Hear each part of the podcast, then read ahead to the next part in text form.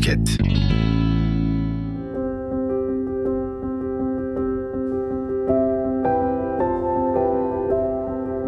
Merhabalar. Okumayı değil, dinlemeyi sevenler için buradayım. Sana bir soru sormak istiyorum. Kendini tanıyor musun diye sorsam nasıl bir cevap verirdin? Kendini yeterince tanıdığını düşünüyor musun? Bu soruya cevap olarak birçok insan kendini tanıdığını ifade eder. Ama buna ben de dahil olmak üzere insanlar nadiren kendini tanır. Peki benimle birlikte kendini keşfetmeye ne dersin? Bir örnekle başlayacak olursam, bir kişi özverili, başarılı, fedakar, çalışkan olduğu halde kendini yetersiz, özgüvensiz, eksik hissedebilir ve bu durumda sevilmediğini de düşünebilir. Farklı bir örnek verecek olursam da narsist bir kişiyi düşünelim. Dünyanın en fedakar insanı, en iyi empati kurabilen insanı olarak kendini tanımlayabilir ve buna gerçekten kendini inandırır. Ve biz bu kişiye bu özelliklerini söylersek büyük ihtimalle bunu kabul etmeyecek ve büyük bir tepkiyle de karşılaşabiliriz. Bu tip insanlar kendilerini çok iyi tanıdıklarını düşünürler. Fakat bu kişiler kendilerini keşfetmemiş insanlardır. Yani buradaki mevzu insanlar kendilerini keşfetmekte, tanımakta ve anlamakta zorlanırlar. Kendi yaptığı davranışları neden yaptığının farkında değillerdir. Kendinden uzaklaştıkça kendine yabancılaşır ve bu da hayal kırıklıklarının, üzüntülerinin, sevinçlerinin belki de hep arka plana atılmasına sebep olmuştur. Bu duyguları arka plana atmak yerine birlikte psikolojik olarak nasıl çözüm bulabiliriz? Buna bakalım. Benim de terapilerimde kullandığım yöntemlerden faydalanarak senin kendini tanımana yardımcı olacağım. Eğer bana terapiye gelmiş olsaydın, seni tanımak adına öncelikle sana soracağım soru şu olurdu. Bana bir gününü anlat. Gün içerisinde sabah kaçta kalkıyorsun? Alışkanlıkların, iş hayatın, hobilerin, gece kaçta yatıyorsun? Sosyal misin? Kimlerle birlikte vakit geçiriyorsun? Kendini mutlu etmek için ne yapıyorsun? Şöyle, özetle bir günde 24 saat içerisinde neler yaptığının bir planını çıkarırdım. Peki, şimdi neden 24 saat diye sorabilirsin bana. Çünkü hayatındaki tüm zamanın nasıl geçtiği hakkında bize bilgi verir. Sen de bu tekniği günlük hayatında kullanabilirsin. Sanki şu an bir psikolog olduğunu düşün ve kendine dışarıdan şöyle bir bak. Son bir gününün düşün. Bu aslında basit bir yöntem olarak görülebilir. Kendini tanıma aşamasında gayet etkili bir yöntemdir. Buradaki asıl nokta kendine dışarıdan bir göz olarak bakabilmek ve yorumlayabilmek. Şimdi bir adam veya bir kadın kendine dışarıdan baktığında kendisi için neler yapıyor? Çevresindeki insanlarla ne kadar vakit geçiriyor? Düzenli bir hayatı mı var? Düzensiz mi? Orada bir resim göreceksin. Kendini belki de çok geliştiren, anı yaşayan biri olarak görüyorsun. Hayatın tadını çıkarıyorsun. Ama 24 saatine baktığında belki de saatinin çoğu masa başında geçiyor. Belki de zamanının çoğunu sosyal medyada geçiriyorsun. Böyle bir insanın kendisi için bir şey yaptığını söyleyebilir miyiz?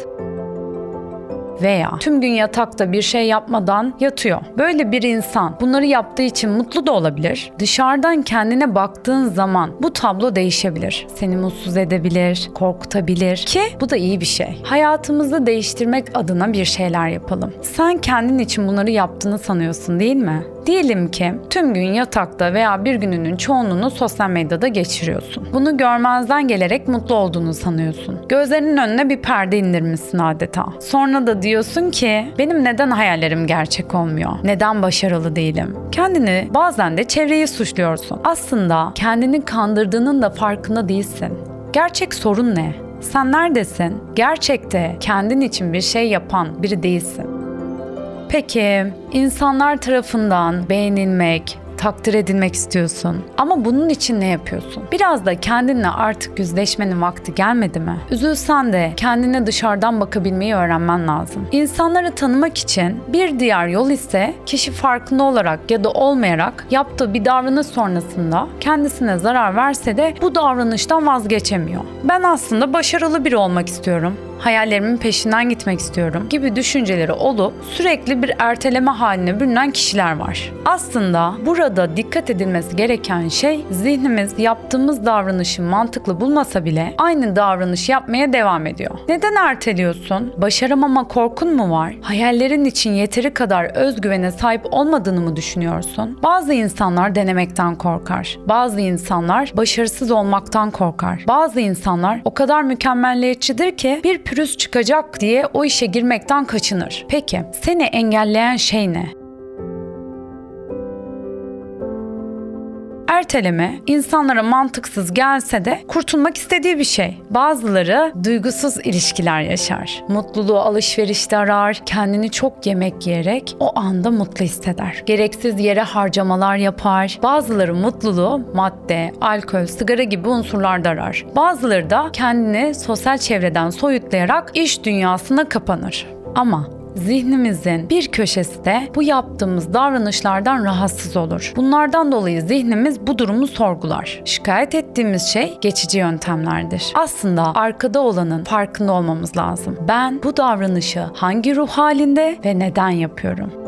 Bu soru bunun arkasında problemi çözmene yardımcı olacak sorulardan bir tanesi. Ve kendine şunu sor. Nelerden mutsuz oluyorsun? Geçmişe dön bir bak. En çok seni inciten olay neydi? En çok nerede üzüldün? Nerede kızdın? Olumsuz duyguları en çok ama en çok nerede yaşadın? Bu duygular bizim için çok önemli. Buradan hissettiğin duygulara baktığında yaşadığın olayların birbirine benzediğini fark edeceksin. Böylelikle kırılma noktanın farkına varacaksın. Bu soruları kendine sorduğunda şunu fark edeceksin. Olaylara yüklediğin anlamlar, kavramlara yüklediğin anlamlar nereden yaralandığını sana gösterecek. Herkesin kavramları yorumlama biçimi farklıdır. Mesela özlem kelimesi herkes için aynı değildir. Bir kişiye göre özlem kavuşmayı istemek, göreceğini bilmektir. Diğer bir kişiye göre ise asla kavuşamayacağı birine karşı duyduğu bir histir. Bu kavramlara yüklenen anlam tamamen kişiyle ilgilidir ve bu bazen seni sıkıntıya sokabilir. Ya da başarı kelimesini ele alalım. Yüklediğin anlam yüzünden hata yapmadan başarmalıyım hissine kapılabilirsin ve bu da seni hataya sürükleyebilir. Bir başka konudan ele alacak olursam, insanları tanımak için neden nefret ettiklerine bakarım. Nefret, bir kişinin kendini rahatsız eden, özgürlüğünü kısıtlayan ve tahammül edemeyeceği kişilere karşı duyduğu bir duygu durumudur. Kendimizi iyi hissetmediğimiz, ifade edemediğimiz ve bulunan ortamda huzursuz olduğumuz yerlerde durmak istemeyiz. Ya da geçmişte canımızı acıtan, bizi inciten insanlara karşı da nefretle bakarız. Bu nefret bize ve karşımızdaki kişiye zarar vermediği sürece sağlıklıdır. Eğer bu duygu seni dışarıdaki kötü etkenlerden koruyorsa işlevsel nefrettir. Peki işlevsel olmayan nefret nedir diye soracak olursak nedenini bile bilmediğim bir öfke hali, tanımadığım bir insana karşı oluşan olumsuz duygulardır. Bir söz vardı hatırlar mısın? Bir insanı tanımak istiyorsan onun nereye baktığına değil, neyden kaçtığına bakmalısın. Bu kaçtığın şeyi kendinde sorgulamalısın. Canını sıkan şey ne? Aşırı öfkeleniyor musun? O zaman burada geçmişinle ilgili sorgulamamız gereken bazı şeyler olabilir. Kabullenmek istemediğin duyguların öfkeyle birlikte ortaya çıkabilir. Bu öfke, bu nefret sana zarar veriyor mu, vermiyor mu? Bu soruya cevap verirken şuna dikkat etmelisin. Eğer ki verdiğin tepki işe yarıyorsa bir sıkıntı yok. Burada anlamsız görünen bir öfke, tepki ve nefret varsa genelde kendi içinde çözemediğin sorunlarla ilgilidir. Bu sorunları göz ardı etmen bir çözüm değildir. Sana bir çözüm yöntemi sunacak olursam kendine şu soruyu sorar mısın? Kendinle arkadaş olmak ister misin? Veya neden istemezsin? Çoğu kişi bu soruyu duyar duymaz tabii ki de kendimle arkadaş olmak isterim diye cevap verse de kısa bir zaman geçtikten sonra olumsuz özelliklerini saymaya başlar. Bu soru aslında kendini dışarıdan görmene yardımcı olacak. Nasıl birisin? Çok mu öfkelisin? Kıskanç mısın? Fevri misin? Peki arkadaşların senin için ne söyler sence? Çevrendeki insanlarla kurduğun iletişim, bağ nasıl? Annenle, babanla, sevgilinle, arkadaşınla veya hiç tanımadığın biriyle iletişimin nasıl? Cevapla bakalım. Aslında sen kurduğun ilişkisin. Bir insan hep aynı insanları kendine çekiyorsa bu durum karşımızdakilerle ilgili değil, tamamen bizimle ilgilidir. Sana iyi gelmeyecek insanlar her yerde vardır. Önemli olan kendini keşfedip bunun farkında olman.